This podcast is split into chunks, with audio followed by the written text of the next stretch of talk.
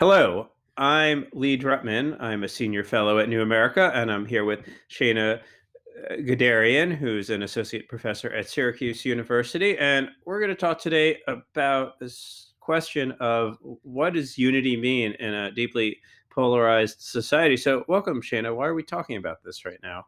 Uh, great question. So we are um, right here in the middle of February, and we're there is a Senate trial starting this week about um, the second impeachment of Donald Trump, and we also are at the beginning of the Biden administration, which has put a lot of emphasis on bipartisanship and bringing unity back to society after four years of um, deep rifts. So I guess the question for you um, and for both of us is, what does it mean to have unity? Um, and is that bipartisanship, or are those two different things? Yeah, so I, I, don't know. Um, I mean, I like I don't think unity is necessarily the goal of politics. In fact, I mean, politics is fundamentally about the things that we disagree over, not the things that we agree over.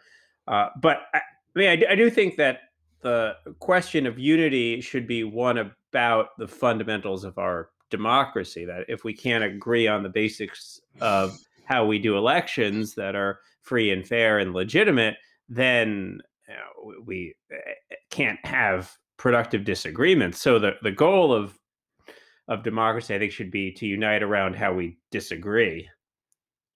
Yeah, I I think that's right. I mean, that we talk a lot about power and agency and difference in politics, right? It's not really about how we agree over things, but it is about the actions and rules that we have about how we make those disagreements into policy, right? So I think for me that I one of the things I struggle with is thinking about I, agree that unity isn't the goal, but we do have to have some shared set of facts. We have to have some shared set of rules. And that's where I think the unity comes in rather than um, I think the outcomes don't have to be unified, right? In policy, I think there are deep disagreements in this country, but we do have to have some ideas that of what reality is um, in order to have those agreements about how to disagree. Yeah. So agree how to disagree. So how are we disagreeing uh, uh, by agreeing? Um, uh, so it's very meta. Uh, so yeah, I mean, you know, I, and I think this is like a, a challenge because everybody likes the idea of unity, and I remember old enough to remember George W. Bush running as a uniter, not a divider. And, and it seems like this thing that presidents are always doing. They're talking about how they're going to bring the country together and unite the country.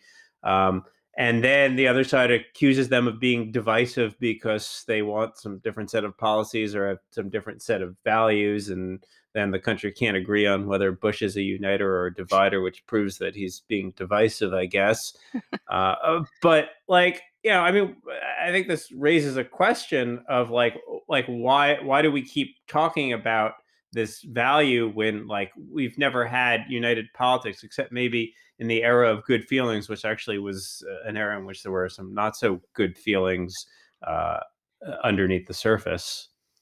Well, I think it's true. This seems to be some sort of idea that if we just provide people with a common identity of what it means to be American, that we can tamp down on the kind of pluralism that we have in this country uh, around issues of, of kind of race and gender and difference. Um, and I think there are a lot of people in this country who would rather not deal with pluralism and they would rather have this idea that we can all come together even despite our very different kind of lived experiences.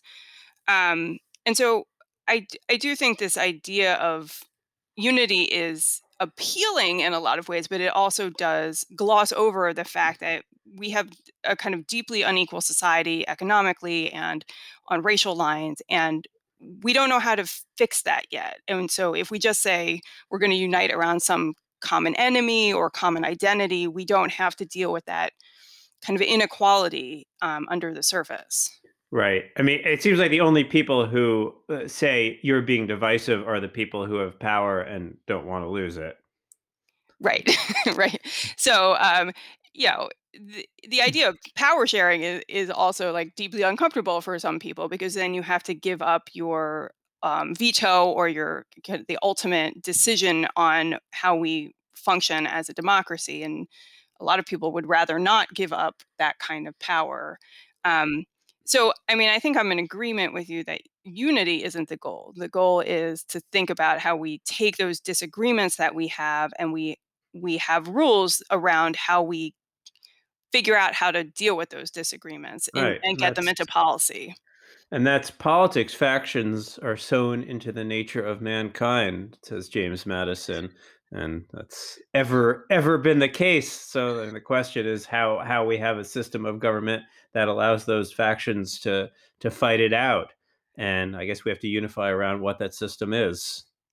Right. So I think we unity of rules, um, and and unity that we're going to disagree and figure out how to do that. All right.